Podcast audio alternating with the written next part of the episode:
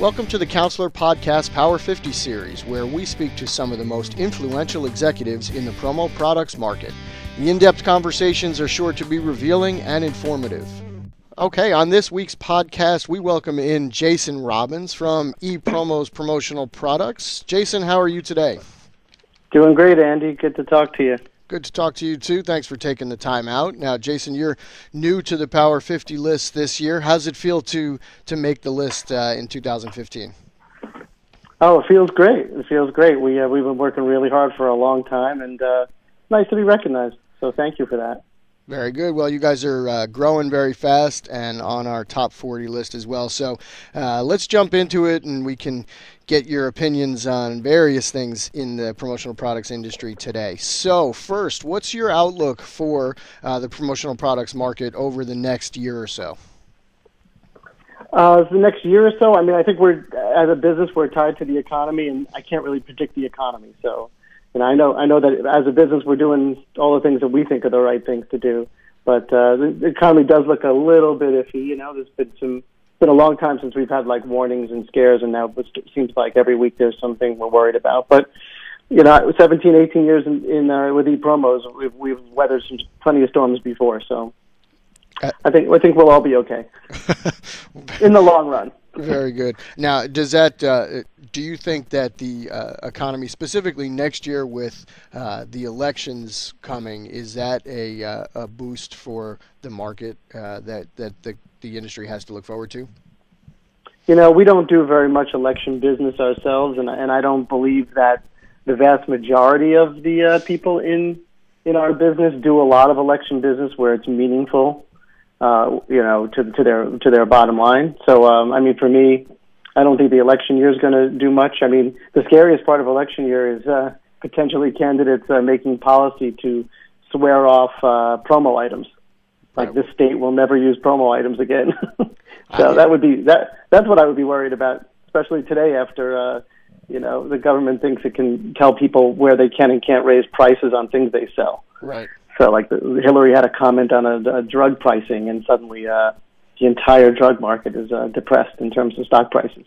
Yes, that happened fast. yeah. That's for sure. Now, so you guys are, for the most part, uh, an e-commerce company, um, and uh, our state of the industry report estimates that about 16% of overall distributor sales are generated via e-commerce. How do you see that number changing in the coming years? Well, I would think that that number is going to grow. Uh, we'd like it to grow. We think that we're positioned as a business for growth in that area. I think the big macro trend here is that buyers used to have fewer ways or less efficient ways to learn where to first buy promotional items. So let's say you're a 22 year old kid or or not even that. You're someone who's who's just hired into a company and at some point you're, you're asked to be responsible for buying promotional products. Right. Um, and you, the old days, you'd be like, "Where do I get this stuff?" Maybe you knew somebody, or maybe you'd ask around, and they're like, "Oh, that so and so knocks on our door every couple of weeks," or "Call this person," or there was different ways. Today, it's all about the internet everyone wants to get an answer. You go out to dinner with people, and someone says, you know, what year did Abacab come out? And they they're they like, oh, I'll tell you in a second. And they go to the Google and they find out, oh, Genesis Abacab. I think it was like in 1984. so every everybody you're showing a little this, age. Yeah. so so um you know everyone has this thing where I just go. They want to do their research on their own. They want to do their potentially they're buying on their own they don't want to be helped right now. Let me first do all the research, then I'll go into the car showroom, kind of speak, mm-hmm. uh, you know, so to speak. So um, that, I think that that's your big trend here. And so I can't imagine that uh, if your number is 16%, that it doesn't continue to grow. Now, will the entire uh, business ever go online? No. Right. Uh, no way. I think there's three kinds of customers. There's the kind of customer that uh, is very technically oriented, they so mo- so much want to work uh, on the website and buy on the website that they'll call you and tell you where your website could be improved for them. There's, then there's the customer who says, "Oh, I want to use the website as a research tool, but in combination with getting my questions answered by someone who knows what they're talking about." And then there's the other kind of customer who kind of once they work with you, they let the salesperson do it all. I'm looking for X or this, go find it for me. send me send me an email with pictures. Right. I think there's probably a whole whole bunch of that going on in the industry today as well. Sure. But sales calls are sales calls are not uh, you know not desired or really requested all that much anymore, and that used to be the the uh, the way we used to do it. You know, if we took the opportunity to spend time to go visit someone face to face, they kind of owed us one. Mhm. It's kind of not that not that way anymore. So to your to the end, my answer on the uh, on the 16 percent is that I do think it's going to grow, but it won't- you know maybe I can't estimate, but maybe it's 40 percent, maybe it's 50 percent. I do think that having a website is essential today for any serious uh, distributor. Let's put it that way. And when you say that, you mean not just a website, but a, an e-commerce enabled website, I would assume. Well, how do you differentiate between an e-commerce enabled and a website? One's a brochure, and one can really take orders. Yeah, I guess so. Yeah, I would say that um, the brochure site could work because, uh, like I said, half of the battle is getting answers for people. hmm But but you're really cutting off the people who expect you to be everything. Right. You know what I mean? Sure. All right, so uh, it takes me to my next question. It's kind of an overarching one, but what do you think are some of the biggest challenges challenges the companies in this industry face today? Well, let's see. I mean, I would think what we were just discussing, not having a website, Mhm. is uh, not, not having a good website is definitely one challenge. I mean, even if you get an ASI website, it still takes a lot of work to get it customized to really be their own thing. Sure. and um, you know my, my I I can't help but but think about how many people in this industry who are either really good salespeople themselves and maybe have a few assistant uh, or assistant and they run a really nice business. They have no time for that. Mhm. Or or salespeople that work for somebody. If I worked for a person who did fifty percent of the entire revenues of my company, and and that person was also the owner, I'd I'd really be concerned. In my opinion, is it'd be a very rare case that those people are getting the level of technology, systems, service, and operations and support that that they could get out there in, in the world today Right. in the industry. So in terms of challenges, I think you know there's those there's those challenges right there, and then of course the big other challenges are there are people out there who who know what they want to buy, and if they want, know what they want to buy, and they go to the web and they can find exactly what they're looking for, then they're going to be able to do that, and you're not going to be able to necessarily retain them if you don't add the value. So it may become harder and harder to add value to people, to customers, especially when they know what they want. hmm I mean, customers today have no problem buying lanyards from lanyards.com and mugs from mugs.com, and you know that's just the way the way it works because when you know when when they know what they want, it's pretty easy to go out there do the research. And I find less and less people are calling and saying, "Give me an idea." hmm You know, I'm well. Actually, I, I, I should correct that. A lot of a lot of our best clients who've been working with us for a long time and are loyal, and they've been through like every type of item. They want something new and different, and they and they need some ideas. It really depends on the kind of client. I guess the, on an overarching thing, the challenge is really is to find the customer base that you serve that really appreciates the value you add. Right. Uh, so, do you think that um, that those clients are uh, that you were referencing as far as uh, you know going to online sites? Is that a price thing or is that a convenience thing? I think it's both, but it's I would say it's it's convenience more than price. People just want to do stuff themselves these days. They don't want help. I want to go to the web. I want to type in my what I what I'm looking for. I want to get some answers. And if that site looks professional and they know what they're doing, and the price seems reasonable to me, I might just check out or uh, check out and call on the way that checking out and get it done. hmm So uh, I would I would think that it's both. Price certainly. Uh, there's a lot of people that are price conscious, and you know th- they have the right to be. It's it's just the way it is. It's a free market, and if if there's a site out there that wants to have, and I'm, I'm making this up because I don't know if it exists, but you know promowhitemugs.com, and all they sell is white mugs, Right. and they sell them really cheap because they don't have to pay pay for the overhead, you know, from a, a big full line dis- uh, supplier. Then you know they might get some business. hmm A- and uh, that's I think that's the whole future of this industry. I mean, I think if we talk about what the business looks like in ten years, there's just it's going to be super fragmented. Lots of choices to to buy lots of things from lots of different people through lots of different channels.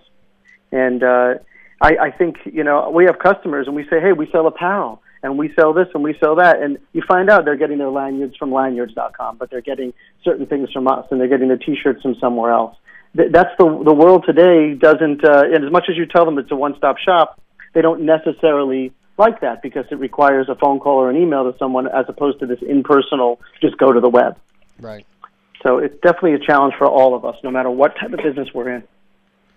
Well, you, you just went to the idea of uh, the business 10 years down the road. Um, give me a little uh, clearer picture of what you think the industry might look like 10 years from now. Uh, you know, what, what, is, uh, what, is, what is it going to take to succeed in this industry uh, in 2025?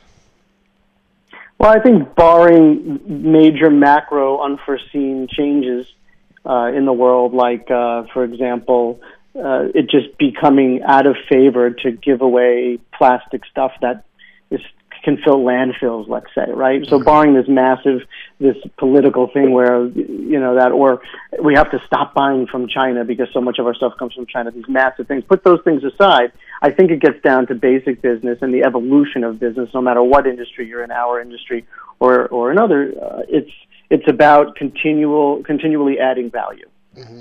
And uh, and I think the way we look at our customers is we, we slice and dice our customer base, and we're trying to find out where do we add the most value. Where can we find people that appreciate us enough to stay for a long time? Because other than that, I mean, to get your first order is very expensive in our business. You know, to get send out three or four samples of, of a T-shirt for a five hundred dollar order, It costs you more to spend to process the returns to get your money back, but you wind up having to use that money against the profit on the order. Mm-hmm. So you really want to try to find an audience that's more ca- through data, uh, through data analysis, that's more capable of uh, spending and staying with you, and that will value that. So uh, I just think that long term, that's what we have to worry about, and all businesses need to say, how do I continue to add value, and how can I continue to attract an audience that um, where I can add value. And, and part of it's all about adapting and listening to customers. I mean, we've all read tons of business books. It's all about adapting. It's all about listening to the customer. What do you need me to do next? I don't think the answer that what you need me to do next is to sell you office supplies or print. Mm-hmm. I think what, what you need me to do next has to do with how the business operates internally and how much you can take uh, weight weight off their shoulders that they would appreciate. You know, if they they know that working with another person on a promo took lots of hours of their time, where there were lots of complications because the person asked a lot of questions, versus working with someone who has a much who has a much smoother way to work with you that maybe is more efficient or knows their stuff or can make some decisions that you go, oh, I like what you did. Thank you for for taking that uh, that guess from me. I do like what you presented. So it really depends. Uh, it's, a, it's a subtlety that might be hard to describe. I hope you understand what I mean there. Yeah. Yeah, sure, I do. Uh, it actually leads me uh, a little bit to, to my next question. Uh, you touched on, um, you know, kind of uh, figuring out what your buyer needs do you think that distributors in this industry today do enough to really appeal to the needs of, of today's buyers? You know, I'm a little out of touch with the with you know the full range of different kinds of distributors out there. I would I would imagine this: uh, the distributors that have long-term businesses that are either growing or have clients that stay with them, they they must by definition be doing doing something right for their customer and what they what what their customer would in a survey tell you that that distributor does for them is the definition of you know what where, the value is being added. Mm-hmm. You know, we, we survey our customers a lot. We hear a couple of different themes, and uh, you know, a lot of it has to do around I, I, I, I trust, one-stop shop, saving time, and uh, feeling like we have their their artwork and all their best interests. And there's not a lot of rework, and there's not a lot of back and forth. I think that that's you know one of the main reasons why you keep customers because time is the most precious commodity. You know, another thing about this is this is a really complex business, uh, and uh, you know the product knowledge alone that we have can save a tremendous amount of time. Right. Uh, you know, as far as the complexity of the business is concerned, I know that there's um, uh, there are some in the in the market that believe that in some cases we need to get younger to be appealing to some of the needs of today's buyers. Um, and I think some are doing that and some maybe are not focused on that. Do you think the industry sort of needs to make a concerted effort to hire more young people? Well, I guess the first question I would ask, whether I agree with it or not, is how does an industry together make a concerted effort to hire young people? Like, is this even sure. a realistic thing? What would you think? Uh, you know, uh, yeah, no, it's probably not. I guess I guess the question is probably better. Do you think companies should be making an effort to hire younger people? Well, this gets back to Mr. Free Market. You know, I'm a free markets guy. Right. And uh, should companies be making an effort? I mean, if it is in their best financial interest to do so, then it certainly would be nice. Um, I think uh, it's a challenging thing.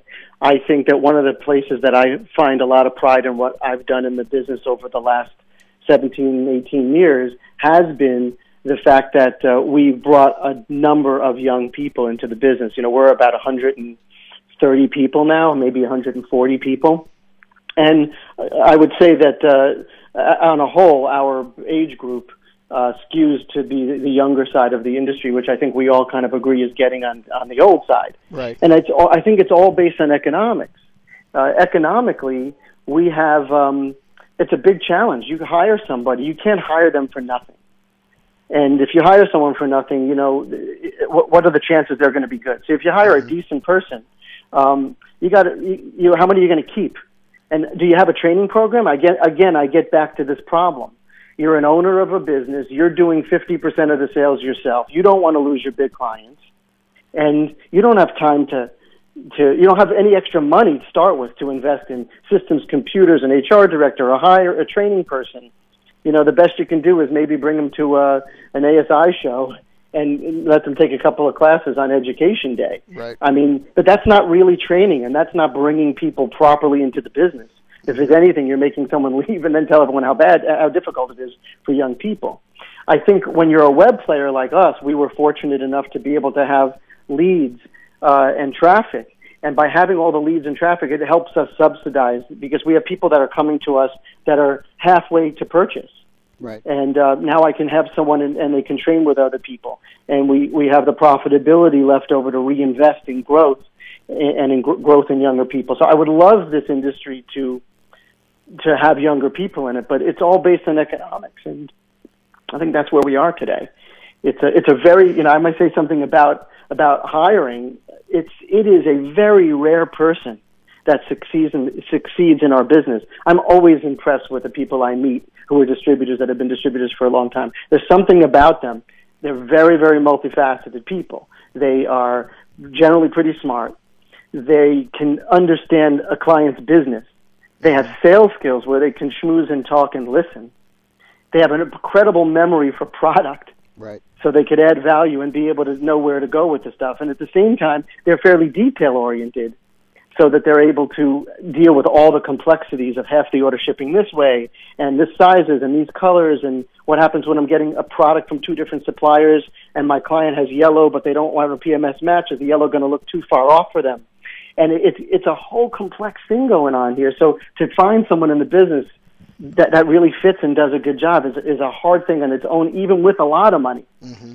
So it's a, it's a, I hate to be the you know the bearer of bad news, but it's it's a really tough thing to do, and that's I think why you have an industry that doesn't have so many young people because there's not a lot of profit left. Right. For the owner to build a business, and I think that that's one of the amazing things about ePromos is that we've been able to build a business that continues to grow that brings people in the industry, not on, hey, you keep, I'll keep 50%, you keep 50%. And if you don't work out, it didn't cost me anything. Right. That's not a way to get a. It's not a way to. But that's how the business. That's why the business is where it is. Yeah. So they get true. like one one tenth of the success that they can, or one one hundredth of the success they actually can have if they would, you know, uh, figure out exactly and match the person's skills to the hiring. It's a big challenge. You know, we spend a lot of time, believe it or not, profiling our best salespeople. And when we interview, we ask ourselves, you know, how is this person at memory? How is this person at the detail? How is this person at the sales part? And we try to find that multifaceted person, and it's it's tough. Mm-hmm. It's tough. Yeah, yeah, that's not easy. So younger, I want younger. I, w- I would love younger, but it's that's just not something that we can really right. have an opinion on. Right. It'd be nice. Right, I hear you. All right, so I've uh, I've picked your brain on the industry and the future of the market and uh, how to succeed in the market. And now let's switch gears a little bit, and um, uh, we can end with a, a, few personal questions. How's that sound? Sounds good. You know, I just make make one more statement. Uh, sure. Just while I have your ear, I, I, think that you know one of the biggest. I, I, mentioned it subtly before, but I just want to mention it again. The, the, the, for this business to survive people, sales, especially sales reps. My my problem with sales reps is that a lot of times they have two clients that make up like half their half their um their profits. They Right. they lose one one or two big clients and they can't pay the rent. Yeah. Um, so that, that's kind of a scary proposition. Uh, uh, what ePromos, it's a little bit of a plug, but it's I think it's more more of a uh, a macroeconomic kind of business model thing that people should be aware of. Uh, we've been finding we, I, we we've been finding that people who the, the kind of companies that get leads and are starting to build a, a known brand, whether it's on the web uh, or maybe it's a brand that's known in the community, that are able to give those leads to salespeople.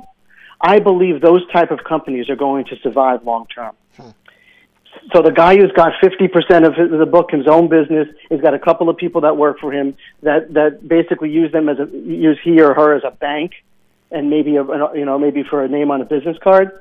Th- th- Those, those people are, I, I don't know how that lasts. I, I think that salespeople should go uh, align themselves with someone where they can get some leads to help support their, their book and get the kind of systems, CRM systems, computer systems, marketing support, and all the kind of things out there that that they should have that they're probably not going to be able to get from their owner who just doesn't have the time, the skills, the mindset, the experience. I mean, how many owners worked at uh, a, a, a professional sales organization with Salesforce.com and various kind of like strategic marketing and lead generation and data analysis? Right. it, it, this business is getting more sophisticated, Mm-hmm. and and I, I you know we, we've been getting uh, you know people calling us and say and, and saying I I need an organization here. I need to work as a team. You know we've we have some very large accounts too. So a lot of people think epromos.com is this web based business, and it is. But we have we have number we have many accounts that do multi million dollars with us, mm-hmm. and that takes a whole team Sure. takes a whole team to make that happen. And so to have an organization that could help, you know, help a rep do all types of business in a way I think is the future. And I think a much more sophisticated back office platform, a brand system type of place is is the way is the way of the future. I'd be really nervous to be a sales rep uh, at, at a place where I'm not getting much support at all, Right. regardless of my commission. Gotcha. So that's my point on that. Now you wanted to get to the uh, fluffy question. Let's get to the fun stuff. No, just kidding. okay. Um, so that is uh, the fun stuff for me. Oh yes, I know. It is for me too. All right, who's the business leader that, that you respect the most? the business leader that I respect the most. Well, I'm not going to go with your Bill Gates, Warren Buffett, Steve Jobs today. I'm sorry. That's fine. Uh, you know, having having worked with uh, Steve Paradiso firsthand, one on one, I think I can tell you that he's probably one of the business leaders that I respect the most. Uh, I brought Steve in uh, two and a half years ago uh, as president of the company, and he really I, I've shown I've seen I've seen and learned a tremendous amount from Steve. When uh, when I got to be maybe 80, 100 employees, I started to realize that you know maybe the entrepreneur in me is not cut out for a larger organization in terms of being able to manage as many as many people. Bringing Steve in, I got a whole new high level experienced executive to to learn from, and so uh, I would say that you know I can re- read a book about Steve Jobs and it sounds like a guy, but the guy that I work firsthand with, uh, probably I can have the most respect for because I, I know I know all of it instead of just reading it from a book. So I would say that Steve Paradiso definitely is the person that comes to mind today for sure. Very good. Well, I'm sure Steve will be happy to hear that. All right. So, Hey, where did you go on your most recent vacation? Where did I go on my most? Well, I moved to Florida. Isn't that like? Isn't that you know kind of a most recent vacation? I, No, I didn't go. Usually, vacation of sorts. you know, when I went to the ASI summit, was it like 2009 or 10 in, in Laguna, Yeah. in Laguna Niguel? I, I I love that place, and I started to go back there every summer uh, with with the kids, and uh, I liked it so much that I moved to Florida, which is basically kind of like California without the taxes. Uh, so, uh, I mean, I would say that that's that's something. I also went to the, the Grateful Dead's 50th anniversary shows in Chicago this summer, so Oh. that was kind of a little vacation. But I haven't been on a big vacation. I've been working too hard. Oh, yeah, there you go. Working too hard moving to Florida. Yeah, I'm working. I think I'm working harder now that I'm here. Very good. Okay, what one tech item can you simply not live without? Oh, Skype and my cordless headset. Uh, I since since I'm remote now, I literally live with Skype, the screen, Uh-huh. my cordless headset all day long. Um, in fact, if you didn't call me on my cell, I probably would have called you from there. So I can I could have group meetings, and I could call out regular phone numbers, and I can instant message with anyone in my entire company because we're all on it. So I think that that definitely is the indispensable thing for Very, sure. Very good idea. And lastly, what is your favorite promotional product? This is a question, huh? What is my favorite Yeah. promotional item? That's right. You know, I I don't have a favorite promotional item. Uh, you know, I think the the industry line is you know it depends on what uh, you know what your needs are because I can't tell you that one promotional product is better than another unless I know what your business objectives are. But for me, I just love making businesses operate so that my staff can help customers and grow their careers. And for me, it's about administering business. You know, having uh, just making making an amazing business for for everyone, the customers and the people that work for me. That's pretty much for me what what I uh, get excited about. And so the products that go that get sold through there, uh, as long as they're right for the customer, that, that's then they're right for me. As they're my as, favorite. As long as they're making you money.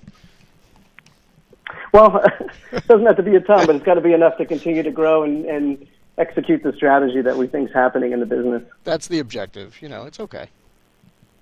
Stay alive. there you go. All Stay right. relevant. All right, Jason. Well, thanks very much for uh, for joining us and for being our guest today on uh, the Power 50 podcast. My pleasure, Andy. Great talking to you. Thanks. We'll speak to you again soon. Okay, I'll see you soon. All right. This has been the latest installment of the Counselor Podcast Power 50 series. To listen to more podcasts, go to asicentral.com slash podcast.